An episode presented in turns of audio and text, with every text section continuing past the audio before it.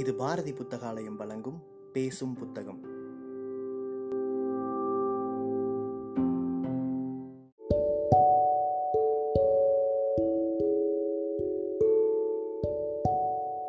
Book day இணையதளத்தின் மூலமாக முன்னெடுக்கப்படும் வாசகர்களுக்கான வாசிப்பு போட்டியில் தேர்வான சிறுகதையை கேட்க இருக்கிறீர்கள். தமிழ் கூறும் நல்லுலகில் உள்ள சான்றோருக்கு என் முதல் வணக்கம். நன்றி பரிசு என்னும் இச்சிறுகதை எழுத்தாளர் நீலவனின் முத்துக்கதைகள் என்னும் தொகுப்பிலிருந்து எடுத்தாளப்பட்டது.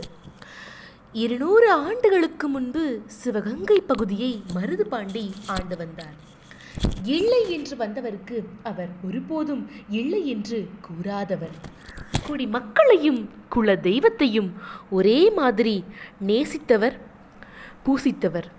பிரபந்தங்களும் தனிப்பாடல்களும் ஏற்றி அவரை போற்றும் அளவுக்கு புலவர்களிடம் பெரும் ஈடுபாடு கொண்டிருந்த விவேகியான மருதுபாண்டி எதிரிகளை விரட்டி சிதறடித்து உதிரிகளாக்கும் தீரர் சூரர் வீரமிக்க அவரிடம் ஈரமும் இருந்தது.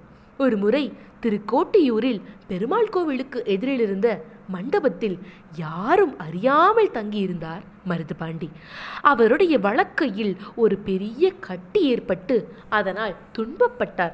அச்சமயம் பகைவர் சிலர் அவரை சிறைப்பிடிக்க முயற்சி செய்தனர். செய்தி அறிந்ததும் அவருடைய கண்கள் சிவந்தன.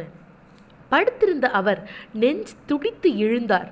வழக்கை வழியையும் பொருட்படுத்தாமல் குதிரையின் மீதேறி பகைவர்களை முறியடிக்க விரைந்தார். பகைவர் அவரை சூழ்ந்து கடுமையாக தாக்கத் துணிந்தனர். அவர் காற்றாய் சுழன்று கடிதில் பகைவர்களை எதிர்த்தார். பகைவர்களை நாற்றிசையிலும் சிதறடித்தார். பின்தொடர்ந்து வந்தால் பிடிபடக்கூடாது என்ற எண்ணம் மேலோங்கியவராய் காட்டென தன் குதிரையை செலுத்தினார். டக் டக் டக் என்று இரவெல்லாம் ஓடியது குதிரை. மருதுபாண்டியின் விரட்டலுக்கு குதிரை பணிந்து வாயோரம் நுரை தள்ள சோர்ந்து போய் ஓர் ஊரின் முன் தெருவில் போய் அது நின்றது. அப்போது புலர்ந்தும் புலராத பொழுது பசியும் தாகமும் சோர்வும் நிறைந்த மருதுபாண்டி தெருவாசலில் கோலமிடும் ஒரு கிழவியை கையெடுத்து கும்பிட்டார். எடுப்பான தோற்றம் கொண்ட அவரையும் அவரது குதிரையையும் மாறி மாறி பார்த்த கிழவி மகனே யார் நீ? உனக்கு என்ன வேண்டும்? என்று கனியுடன் கேட்டாள்.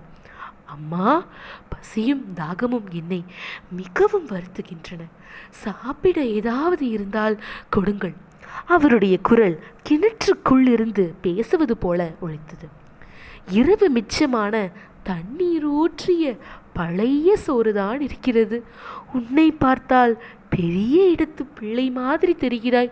உனக்கு பழைய சோற்றையா தருவது? என்று தழுத்த குரலில் கேட்டாள் கிழவி. அம்மா அன்போடு தாங்கள் படைக்கும் சோறு தற்சமயம் எனக்கு பழைய சோறு இல்லை கெடுத்ததற்கரிய அமுதம் என்றார் அவர்.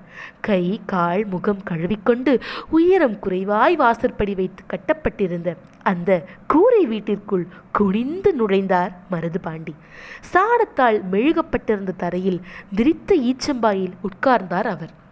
சற்றே பெரிய அந்த அறையின் ஒரு மூலையில் இரண்டு பிள்ளைகள் குரட்டை விட்டு தூங்கிக் கொண்டிருந்தார்கள் அவர் அவர்களை கவனிப்பதனைக் கண்ட கிழவி என் பேரன் பேர்த்தி என் மகன்கள் இருவரும் தங்கள் மனைவிகளோடு வெளியூருக்கு சென்றிருக்கிறார்கள் என்றவள் அப்போதுதான் புறக்கடை பக்கமிருந்து அறுத்து வந்த வாழை இலையில் பிழிந்த பழைய சோற்றினை இட்டாள். தொட்டுக்கொள்ள நெல்லிக்காய் ஊறுகாயும் வைத்தாள். பசி ருசி எறியாது என்பதனை மெய்ப்பிக்கும் வகையில் மருதுபாண்டி பழைய சோற்றினை சுவைத்து சாப்பிட்டார். அருமை அருமை என்று பாராட்டினார். அம்மா ஒரு உதவியை தொடர்ந்து இன்னொரு உதவியையும் உங்களிடம் யாசிக்கின்றேன். இரவெல்லாம் பயணம் செய்ததால் களைப்பு மிகுதியாய் உள்ளது. சிறிது உறங்கி ஓய்வெடுக்கவும் குதிரையை கெட்டவும் மறைவான இடம் தேவை. உதவ முடியுமா? என்று பணிவுடன் கேட்டார் அவர். ஃபூ இதெல்லாம் ஒரு உதவியா? தோட்டத்து பக்கம் ஒரு கொட்டகை உள்ளது. அதனை பயன்படுத்திக்கொள் மகனே. என்று தோட்டத்து கதவை திறந்த கிழவி ஆ மறந்துவிட்டேனே. குதிரைக்கு கொள்ளும் தண்ணீரும் வைக்கிறேன். வாயில்லா உயிர் என்றாள். கொட்டகையில் குதிரை சேணத்தை தலைக்கு வைத்தவாறு மெய் மறந்து சுட்டரிக்கும் சூரியன் உச்சிக்கு வரும் வரை ஆழ்ந்து உறங்கினார் மருதுபாண்டி மருதுபாண்டிக்கு கூரை வீட்டு பழைய சோறும் ஆழ்ந்த உறக்கமும் புதியதொரு புத்துணர்ச்சியை ஏற்படுத்தியது. ஒரு விடமும் உணவும் அழைத்த கிழவிக்கு நன்றியை செலுத்த மருது பாண்டியின் மனம் எண்ணியது. அம்மா எழுத்தாணியும் ஓலையும் தாருங்கள். மகனே எழுத்தாணியும் ஓலையும் எங்கு வைக்கப்பட்டிருக்கின்றனவோ எனக்கு தெரியாதேப்பா. இருக்கையிலிருந்து எழுந்த அவர் தோட்டத்து பக்கம் இருந்து சுமார் மூன்றடி உயரம் வளர்ந்திருந்த பனையிலிருந்து ஓலையை அறுத்து எடுத்து வேலி முள்ளால் ஓலையில் எதையோ எழுதினார். எழுதும் அவரையும் அவரது எழுத்துக்களையும் சிந்தித்தவாறே பார்த்தாள் கிழவி. அம்மா இதனை சிவகங்கை அரசாங்க அலுவலர்களிடம் கொடுங்கள். உங்கள் கவலைகளை விடுங்கள் என்று ஓலையை கிழவியின் கைகளில் திணித்துவிட்டு கண்களில் நீர் தழும்ப வாய் நிறைய நன்றி கூறி கிழவியின் கால்களில் பணிந்து குதிரை மீதேறி போனார் மருது பாண்டி. விடை கொடுத்தாள் கிழவி. ஓர கண்களை சேலை தலைப்பால் ஒற்றிக்கொண்டாள் இந்நிகழ்வை வெளியூரிலிருந்து திரும்பிய மகன்களிடம் நடந்ததனை கூறி ஓலையை காட்டினாள். படித்த மக்கள் மகிழ்ந்தனர். சிவகங்கை அரசாங்க அலுவலர்களுக்கு ஓலையை காட்ட எடுத்து செல்வதற்குள் மருதுபாண்டி பகைவர்களால் சிறையில் அடைக்கப்பட்டார் என்ற துயர செய்தி கிடைத்தது. ஏற்கனவே உடலால் தளர்ந்திருந்த மருதுபாண்டியிடம் மனிதநேயத்தோடு உங்களுடைய இறுதி விருப்பம் யாது? சொல்லுங்கள் என்று வேண்டினர் பகைவர். நான் அரசோச்சிய காலத்தில் யார் யாருக்கு எந்த எந்த ஊர்களை தானமாக வழங்கினேனோ அவற்றை அவர் அவர்களுக்கே உரிமையாக்குதல் வேண்டும். இதுவே என் இறுதி விருப்பம் என்றார் கணீர் என்று.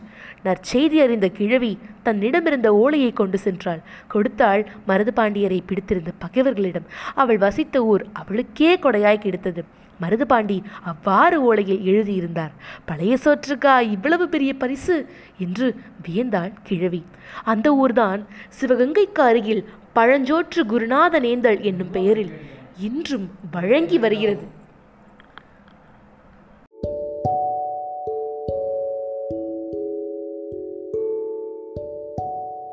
சிறுகதையை கேட்ட வாசகர்கள் தங்களுடைய கருத்துக்களை மறக்காமல் அனுப்பி வைங்க. புக் டே இணையதளம் மூலமாகவோ அல்லது நாங்கள் கொடுத்துருக்கிற வாட்ஸ்அப் எண் மூலமாகவோ அல்லது எங்களுடைய சமூக வலைத்தள பக்கங்களின் மூலமாகவோ உங்கள் கருத்துக்களை மறக்காமல் தெரிவிங்க. கருத்துக்களின் அடிப்படையில் தேர்வாகும் சிறந்த வாசிப்புக்கு பரிசளிக்கப்படும்.